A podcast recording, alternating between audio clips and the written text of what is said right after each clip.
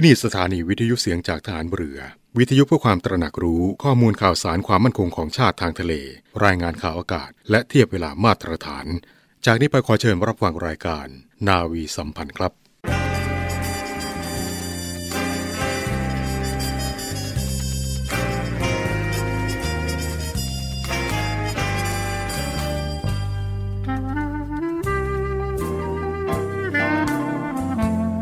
ให้นายทหาร นายตำรวจทุกคน รักษาคำปฏิญาณที่ได้ให้ไว้อย่างเคร่งครัด และตั้งใจปฏิบัติหน้าที่ด้วยความเที่ยงตรง เข้มแข็งและเสียสละ พร้อมทั้งหมั่นศึกษา และฝึกฝนตนเอง ให้มีความจัดเจนคล่องแคล่วในหน้าที่ และในการปฏิบัติงานร่วมกับผู้อื่น ฝ่ายอื่นอยู่เสมอ ทุกคนทุกฝ่ายจะได้สามารถร่วมมือร่วมใจกัน สร้างสรรค์ความพัฒนาผาสุก ให้แก่ประชาชนและประเทศชาติ ได้ตามอุดมคติที่ตั้งมั่นไว้ตลอดไป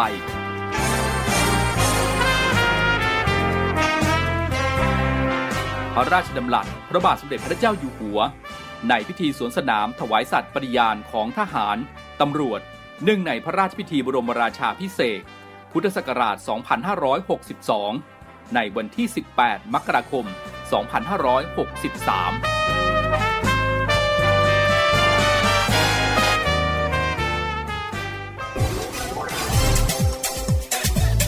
ทุกความเคลื่อนไหวในทะเลฟ้าฝั่งรับฟังได้ที่นี่เสียงจากทหารเรือ กับช่วงของรายการนาวีสัมพันธ์กองทัพเรือเทิดทูนสถาบันยึดมั่นระเบียบวินัยประชาชนภูมิใจทะเลไทยมั่นคงครับ ทักทายคุณผู้ฟังในช่วงของรายการนาวีสัมพันธ์เช่นเคยนะครับเช้าวันเสาร์ครับเช้าวันนี้อีกหลากหลายเรื่องราวที่จะอัปเดตให้กับคุณผู้ฟังได้ รับทราบกันนะครับ อยู่กับผมครับเรมุสิตสอนใจดีดำเนินรายการครับ 7โมงครึ่งถึง 8 โมงนะครับ ทุกๆ เช้า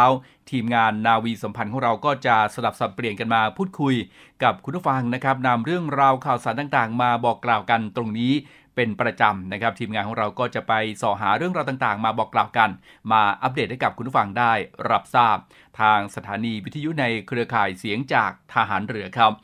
15 สถานี 21 ความถี่ครับเอาละครับเช้านี้นะครับเริ่มต้นกันที่เรื่องราวของ การท่องเที่ยวกันดีกว่านะครับ ปีใหม่นี้ครับชื่อว่าหลายท่านคงจะมีการวางแผนวางแผนการที่จะไปท่องเที่ยวในหลากหลายพื้นที่แน่นอนเลยนะครับ และการที่จะไปท่องเที่ยวยังมีความสุข ก็คือในเรื่องของการจองตั๋วเดินทางนะครับ หรือว่าในเรื่องของการจองที่พัก ถือว่าเป็นเรื่องที่สำคัญทีเดียวนะครับ เที่ยวปีใหม่ครับก็ย้ำเตือนกันนะครับ ระวังเรื่องราวของเพจที่พักปลอมครับระบาดหนัก จัดโปรถูกอ้างว่าหลุดจองนะครับต้อง ติดตามแล้วก็ต้องใส่ใจกันด้วยในเรื่องนี้นะครับ ซึ่งก็ขอนำเรื่องราวที่เกี่ยวกับเรื่องราวของเพจที่พักปลอมนะครับ เราอาจจะจองไปมันก็จะทำให้เกิดความรู้สึกที่มันรู้สึกที่ไม่ดีนะครับเวลาที่เราจะไปพักผ่อนไปท่องเที่ยวกันในต่างจังหวัด แล้วพอไปถึงปุ๊บ เราไม่มีรายชื่อที่พักในโรงแรมนั้นนะครับ หรือว่าที่พักแห่งนั้น มันก็จะทำให้เสียทั้งความรู้สึกนะครับ เสียทั้งเรื่องราวของเงินทองกันด้วย เพราะฉะนั้น ต้องตรวจสอบให้ดีนะครับ วันนี้ครับมีคำแนะนำนะครับที่จะให้ทุกท่านครับได้สังเกต ป้องกันเพจที่พักปลอมมาบอกกล่าวกับคุณผู้ฟังนะครับ อันดับแรกเลยครับ พิจารณาว่ามีชื่อ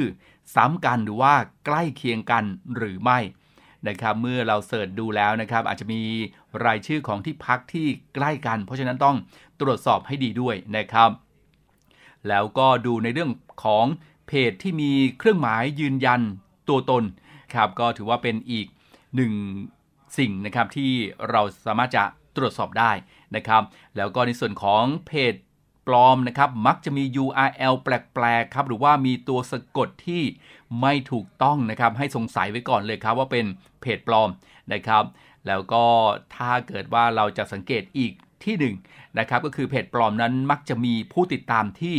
น้อยกว่าเพจจริงนะครับ แล้วก็เพจที่ถูกสร้างขึ้นเรียนแบบในช่วงเวลาไม่นานนะครับ ก็สามารถที่จะตรวจสอบวันสร้างเพจได้เช่นเดียวกันนะครับแล้วก็ดูรีวิวก็ได้นะครับหลายท่านที่จะไปท่องเที่ยวที่ไหนนะครับ ก็อาจจะเข้าไปดูในส่วนของที่พักร้านอาหารนะครับ แล้วก็ดูในส่วนของการ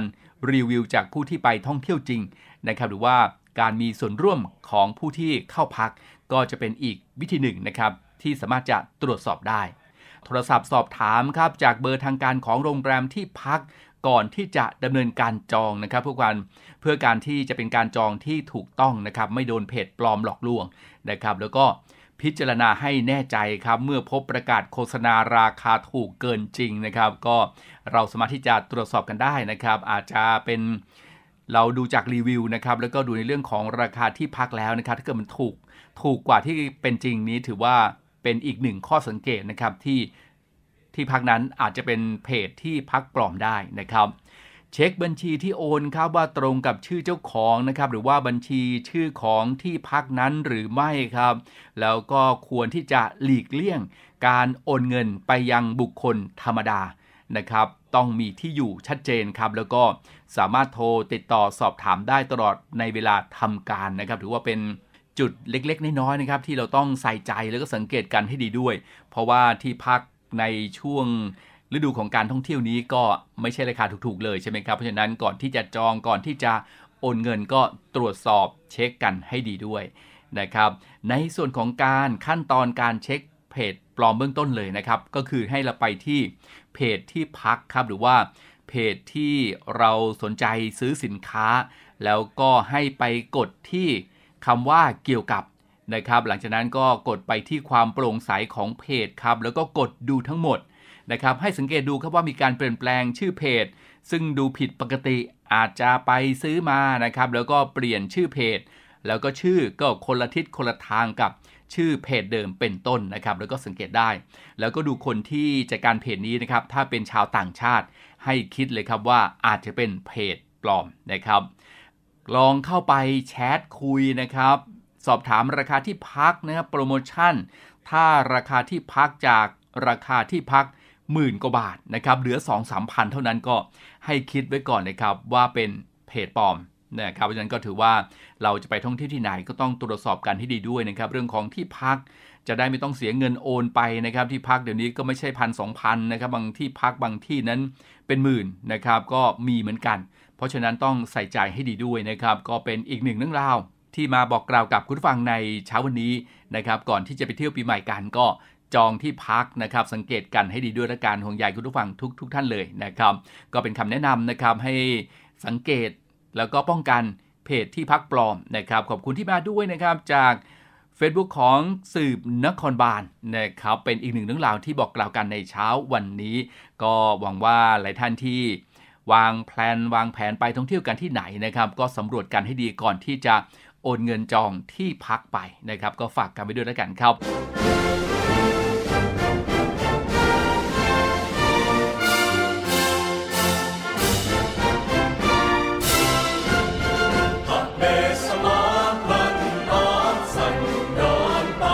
ร่วมต้อนรับปีใหม่พ ร้อมเปิดรับมงคลชีวิต กับงานเดินวิ่งเทิดพระเกียรติกรมหลวงชุมพร 100 ปี วันอาภากร ในวันอาทิตย์ที่ 14 มกราคม 2567 ณ กองบัญชาการกองทัพเรือ ถนนอิสรภาพ กรุงเทพมหานคร งานวิ่งที่รวมคนรักกรมหลวงชุมพร บนเส้นทางวิ่งผ่านวัด วัง และรับแสงอาทิตย์ยามเช้า ริมแม่น้ำเจ้าพระยา พร้อมรักโลกด้วยเสื้อพิเศษ ที่ทอจากเนื้อผ้าเส้นใหญ่ รีไซเคิลพลาสติก นุ่มสบาย ระบายอากาศไม่อับชื้น พิเศษของงาน เฉพาะผู้เดินวิ่งเข้าเส้นชัย รับเหรียญที่ระลึก รุ่นสำเร็จสมปรารถนา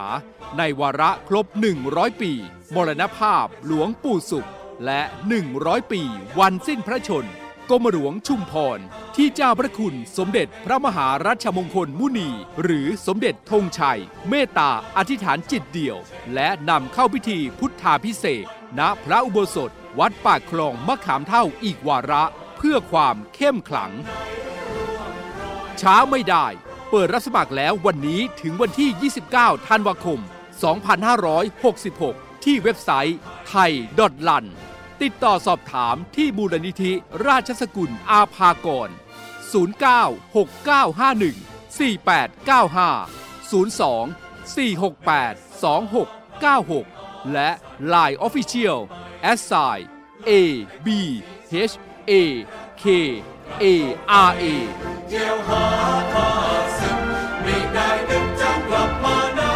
ติดตามข่าวสารได้ที่เพจ Facebook เดินวิ่งเทิดพระเกียรติกรมหลวงชุมพร กายิราเจ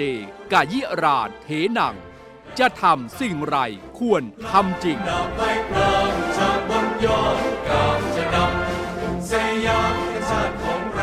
คงทุกเสาชักขึ้นทุกลา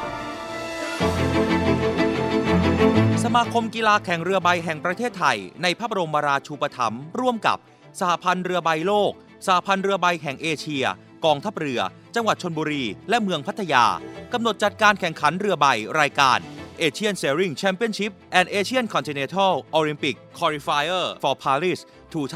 2024 Olympic Games ระหว่างวันที่ 10 ถึง 20 ธันวาคม 2566 ณ เขาพระตำหนัก และหาดจอมเทียนเมืองพัทยา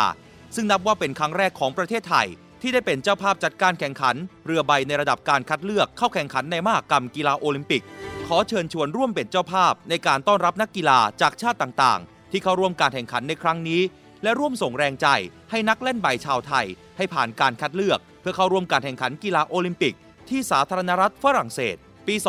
2567 ต่อไปเอาละครับอีกหนึ่งเรื่องราวนะครับในเช้าวันนี้เรามากันที่ในเรื่องของ ฝุ่น PM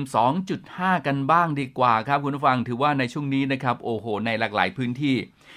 ในกรุงเทพมหานครนะครับหลายเขตหลายพื้นที่ทีเดียวนะครับที่ประสบกับปัญหาเรื่องของฝุ่น PM 2.5 ครับ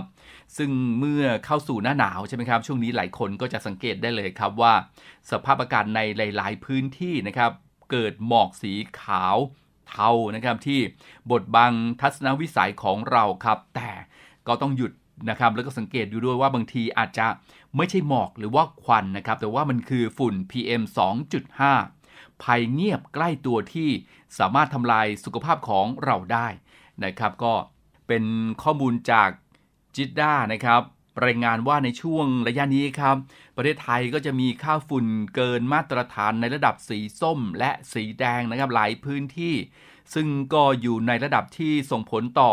สุขภาพของทุกคนด้วยนะครับ หลายท่านนะครับอาจจะสงสัยว่าฝุ่น PM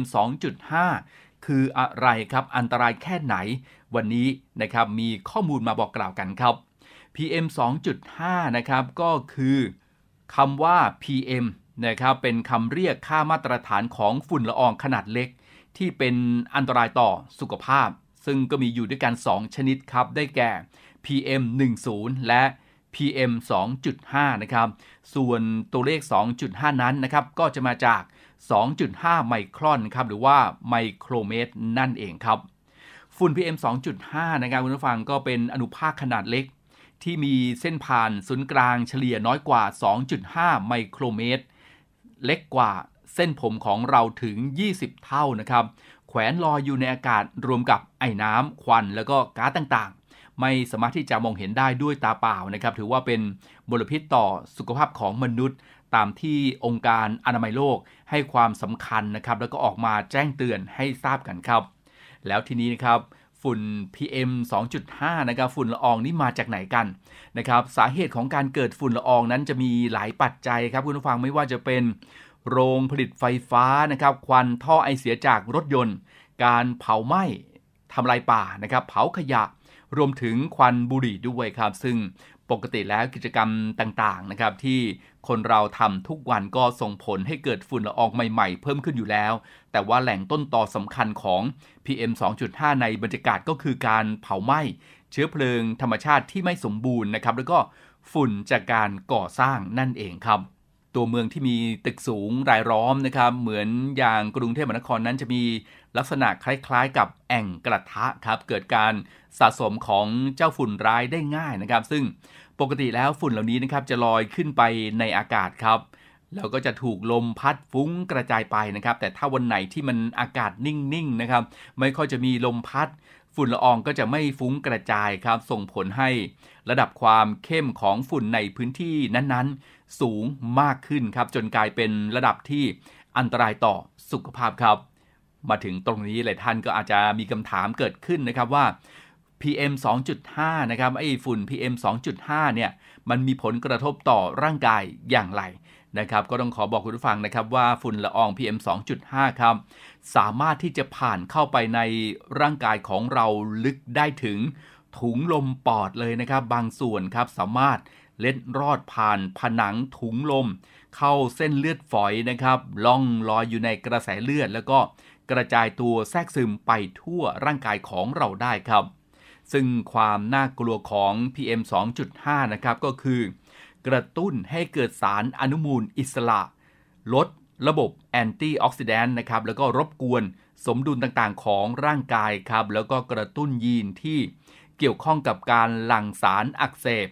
ซึ่งมีอันตรายต่อเนื้อเยื่อในร่างกายของเรามากนะครับ แล้วก็จะส่งผลกระทบต่างๆ ตามมาครับ เช่น กระตุ้นให้คนที่มีโรคระบบทางเดินหายใจเรื้อรัง เกิดอาการกำเริบนะครับ เช่น โรคจมูกอักเสบ ภูมิแพ้นะครับ โรคหอบหืด แล้วก็โรคถุงลมโป่งพองครับ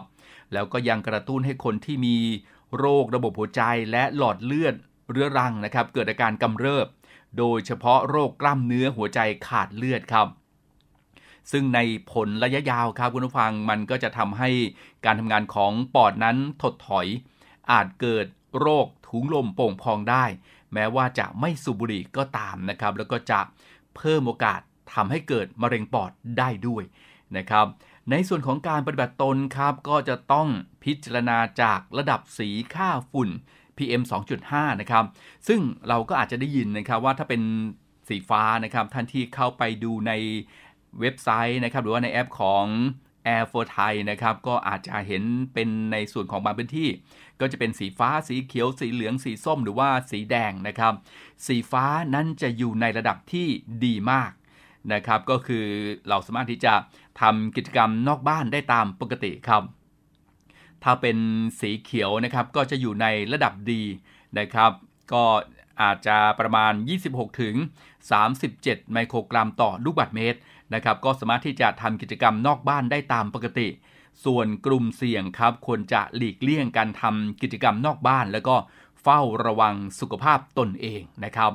ถ้าเกิดเป็นสีเหลืองครับก็อยู่ในระดับปานกลางนะครับ 38 ถึง 50 ไมโครกรัมต่อลูกบาศก์เมตร ก็ควรจะหลีกเลี่ยงการทำกิจกรรมนอกบ้านนะครับ กลุ่มเสี่ยง ถ้าออกนอกบ้านก็ให้สวมหน้ากากป้องกันฝุ่นครับ ถ้าเป็นสีส้มครับคุณผู้ฟังก็อยู่ในระดับที่เริ่มมีผลกระทบต่อสุขภาพ ก็คือ 51 ถึง 90 ไมโครกรัมต่อลูกบาศก์เมตรนะครับ ก็ควรจะลดหรือว่าจำกัด การทำกิจกรรมนอกบ้านนะครับ กลุ่มเสี่ยงควรจะลดเวลาการทำกิจกรรมนอกบ้านนะครับ ถ้าออกนอกบ้านก็ให้สวม หน้ากากป้องกันฝุ่นครับ หากว่ามีอาการผิดปกติ ก็ให้รีบไปพบแพทย์นะครับ และที่สำคัญนะครับ ถ้าเกิดขึ้นเป็นสีแดงครับ ในพื้นที่ไหนนะครับ ก็จะหมายถึงระดับที่มีผลกระทบต่อสุขภาพ ก็คือ 91 ไมโครกรัมถึง 91 ไมโครกรัมต่อลูกบาศก์เมตรขึ้นไปนั่นเองนะครับ ก็ควรที่จะลดหรือว่างดการทำกิจกรรมนอกบ้าน ถ้าออกนอกบ้านครับ ก็ให้สวมหน้ากากป้องกันฝุ่นนะครับ แล้วก็สังเกตตนเอง หากว่ามีอาการผิดปกติก็ให้รีบไปพบแพทย์เลยนะครับ ก็เข้าไปตรวจสอบในส่วนของค่าดัสีของฝุ่น PM 2.5 กันได้นะครับ จะเดินทางไปในพื้นที่ไหน หรือว่าณวันนี้นะครับ ระดับ PM 2.5 นั้นอยู่ในสีไหนกันบ้างก็เข้าไปตรวจสอบกันได้นะครับ ตามที่ได้แนะนำไปครับ ทีนี้ครับ การที่เราจะป้องกันตัวเราจากฝุ่นพิษ PM 2.5 นั้นนะครับ ก็มีข้อแนะนำดังนี้ก็คือให้ลดการใช้ยานพาหนะส่วนตัวครับ หลีกเลี่ยงการเผาไหม้ในที่โล่งแจ้งนะครับ เผาพื้นที่เพื่อเตรียมการทำเกษตรกรรม เผาขยะครับ หรือว่าเป็นวัสดุเหลือใช้นะครับ แล้วก็ควบคุมกระบวนการก่อสร้างให้มีฝุ่นน้อยที่สุดครับ ออกกำลังกายในที่ร่มนะครับฝุ่นน้อยๆ แล้วก็ไม่ควรที่จะใส่หน้ากากอนามัยเวลาออกกำลังกายด้วยนะครับ รับประทานอาหารเสริมครับอาหารที่มีวิตามินซีแล้วก็มีวิตามินอ e ีสูงนะครับ ไม่ว่าจะเป็นถั่วปลานะครับมีโอเมก้า 3 มากนะครับ แล้วก็ให้ใส่หน้ากากอนามัยทุกครั้งที่จำเป็นต้องออกข้างนอกบ้านนะครับ ให้ใส่หน้ากากพิเศษ ชนิดที่เรียกว่า N95 นะครับ โดยเฉพาะผู้ป่วยที่เป็นโรคระบบการหายใจครับ หรือว่าโรคหัวใจเรื้อรังนะครับสำหรับคนทั่วไปอย่างน้อยก็ให้ใส่หน้ากากอนามัยครับ แล้วก็ต้องใส่ให้ถูกวิธีด้วยนะครับ ก็คือ ให้หันด้านที่เป็นสีเขียว แล้วก็เป็นมันนั้นออกด้านนอกนะครับ บางท่านนี่อาจจะยังสวมกันไม่ถูกต้องนะครับเออก็เป็นเรื่องราวของ ฝุ่น PM 2.5 นะครับนำมาบอกกล่าวให้กับคุณผู้ฟังได้รับทราบกันนะครับ ขอบคุณข้อมูลนะครับจากสำนักงงานรัฐมนตรีกระทรวงทรัพยากรธรรมชาติและสิ่งแวดล้อม และกรมอนามัยนะครับบอกกล่าวกันด้วยและการดูแลสุขภาพกันด้วยในช่วงนี้นะครับเรื่องราวของฝุ่น PM 2.5 นั้นก็โอ้โห เยอะทีเดียวในทุกๆวันเลยนะครับเอาละครับเดี๋ยวช่วงนี้ไปติดตามการสรุปสถานการณ์ความมั่นคง ทางทะเลกับกรมข่าวทหารเรือกันครับ สวัสดีค่ะ กรมข่าวทหารเรือขอเสนอการสรุปข่าวประจำสัปดาห์ที่สำคัญดังนี้ หมู่เรือฝึกของกองทัพเรือเกาหลีใต้แวะเยี่ยมเมืองท่าในซาอุดีอาระเบีย หมู่เรือฝึกของกองทัพเรือเกาหลีใต้ประกอบด้วย เรือฝึก ROKS ฮันซันโด และเรือสนับสนุน ROKS ฮวันชอน พร้อมกำลังพลประมาณ 460 นาย ในจำนวนนี้เป็นนักเรียนในเรือเกาหลีใต้จำนวน 151 นายและเยี่ยมเมืองท่าในซาอุดีอาระเบีย โดยเข้าจอดที่ท่าเรือเจดดาอิสลามิกพอร์ต เมืองเจดดา ระหว่าง 1-4 ธันวาคม 2566 ในการนี้เอกอัครราชทูตเกาหลีใต้ ประจำซาอุดีอาระเบีย กงสุลประจำซาอุดีอาระเบีย เจ้าหน้าที่สถานกงสุล เจ้าหน้าที่ประจำโรงเรียน Korean International School of Jeddah และชาวเกาหลีใต้ในซาอุดีอาระเบียให้การต้อนรับ ระหว่างการแวะเยี่ยมเมืองท่าได้มีกิจกรรมเพื่อสร้างความสัมพันธ์ระหว่างกัน อาทิ การเยี่ยมชมเรือ การเลี้ยงต้อนรับบนเรือ และการจัดนิทรรศการด้านอุตสาหกรรมทางทหาร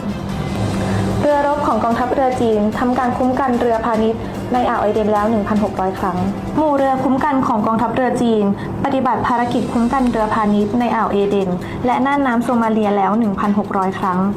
และมีเรือพาณิชย์ที่ได้รับการคุ้มกันแล้วกว่า 7,200ลำ ซึ่งกว่าร้อยละ 50 เป็นเรือต่างชาติ โดยปัจจุบันเป็นการปฏิบัติการของหมู่เรือคุ้มกันที่ 45 ประกอบด้วยเรือพิฆาตอูรุมฉี เรือฟริเกตลินอี้ เรือสนับสนุนตรงพิงหูโดยล่าสุดปฏิบัติการคุ้มกันเรือสินค้าขนาดใหญ่ MV UHL Fighter ของโปรตุเกสและเรือสินค้าเทกองไฮลันไรซิ่งของปานามา ขณะเดินเรือผ่านพื้นที่อันตราย อันหนึ่งกองทัพเรือจีนได้ส่งหมู่เรือคุ้มกัน ไปปฏิบัติภารกิจคุ้มกันเรือพาณิชย์ และน่านน้ำโซมาเลียในอ่าวเอเดน ตั้งแต่ธันวาคม 2551 แสดงให้เห็นถึงการพัฒนาขีดความสามารถ การปฏิบัติการในทะเลลึกของกองทัพเรือจีน สหรัฐญี่ปุ่นและเกาหลีใต้ยกระดับการตอบโต้ภัยคุกคามจากเกาหลีเหนือ มีรายงานว่าที่ปรึกษาด้านความมั่นคงแห่งชาติของสหรัฐ ญี่ปุ่น และเกาหลีใต้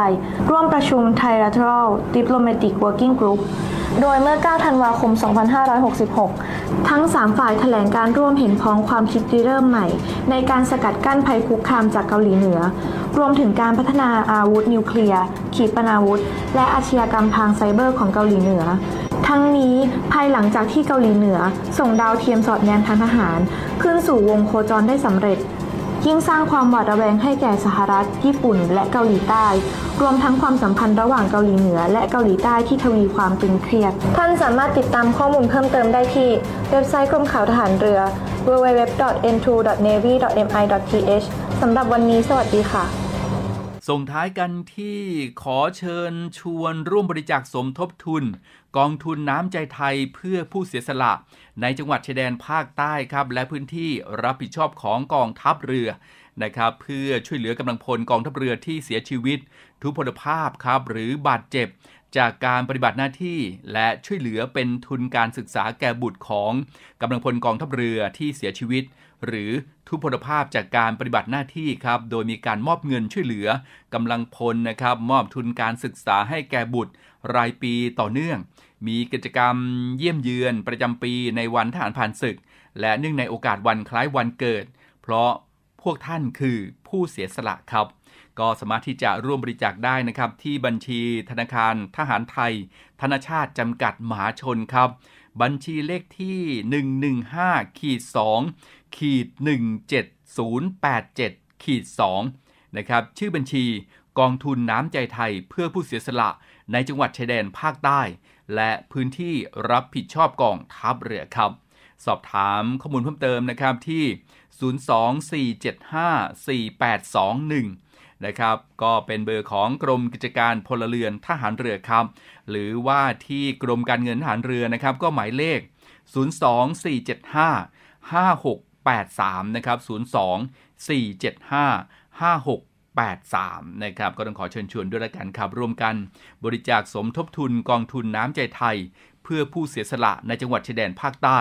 และพื้นที่รับผิดชอบของกองทัพเรือครับอีกหนึ่งข่าวครับ สมาคมสิทธิ์เก่าชุมพลทหารเรือนะครับกำหนดจัดงานเลี้ยงสังสรรค์ประจำปี และต้อนรับปีใหม่ในวันอังคารที่ 19 ธันวาคม 2566 นะครับ 11 นาฬิกาถึง 14 นาฬิกาครับที่ ห้องวุฒิชัย เฉลิมลาบ อาคารราชนวิกสภานะครับ ติดกับหอประชุมกองทัพเรือนะครับ ก็ต้องขอเชิญชวนด้วยละกันนะครับสำหรับสมาชิกสมาคมสิทธิ์เก่าชุมพลฐานเรือนะครับ แล้วก็ที่สนใจก็สามารถที่จะจองได้นะครับ สามารถที่จะติดต่อได้ตั้งแต่วันนี้ครับเป็นรายบุคคลเลยนะครับว่าตามรุ่น หรือว่าตามรุ่นนะครับ งดจองเป็นโต๊ะครับ ก็สามารถที่จะติดต่อได้ที่ เลขานุการนะครับ หมายเลขโทรศัพท์ครับ 081 835 6196 นะครับ 081 835 6196 นะครับ หรือที่หมายเลขโทรศัพท์ 081 921 1664 นะครับ 081 921 1664 ครับ หรือว่าจะเป็นในส่วนของฝ่ายประชาสัมพันธ์นะครับ 083 027 4664 นะครับ 083 027 4664 นะครับ หรือว่าทางไลน์สชรสัญจรนะครับ ก็ประชาสัมพันธ์ให้กับทุกท่านได้รับทราบกันนะครับกับงานเลี้ยงสังสรรค์ประจำปี และต้อนรับปีใหม่ของสมาคมสิทธิ์เก่าชุมพลทหารเรือครับ เอาละครับวันนี้ก็คือเรื่องราวข่าวสารต่างๆนะครับที่ฝากคุณผู้ฟังในช่วงของรายการนาวีสัมพันธ์ในเช้าวันนี้ครับหมดเวลาแล้วนะครับคุณผู้ฟังคงต้องล่ำลากันอีกเช้าหนึ่งแล้วครับยังไงก็ดูแลรักษาสุขภาพกันด้วยห่วงใยคุณผู้ฟังทุกทุกท่านนะครับกองทัพเรือครับเทิดทูนสถาบันยึดมั่นระเบียบวินัยประชาชนภูมิใจทะเลไทยมั่นคงครับเช้าวันนี้ลากันไปก่อนครับสวัสดีครับ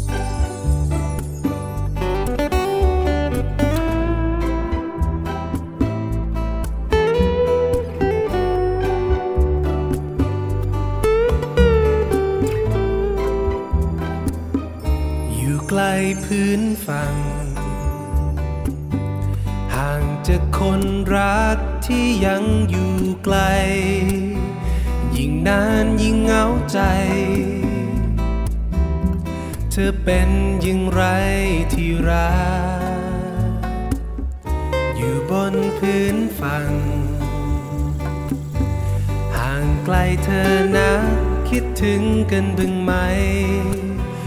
ในแดนสุดแสนไกล คิดถึงฉันบ้างไหมที่รัก แม้เจอฝนพัดกระหน่ำผ่านใดนั้นเพราะฉันมีเธอ เสร็จเมื่อไรจะรีบกลับไปหาเธอ สบายดีไหมเธอที่รัก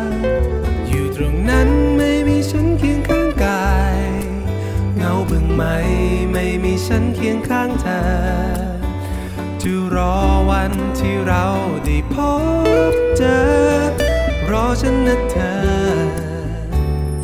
สุดที่รัก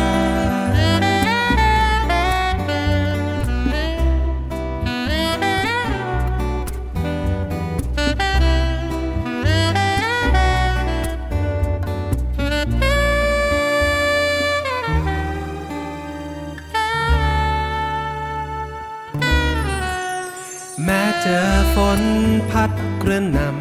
ำผ่านใดนั้นเพราะฉันมีเธอ เสร็จเมื่อไรจะรีบกลับไปหาเธอ สบายดีไหมเธอที่รัก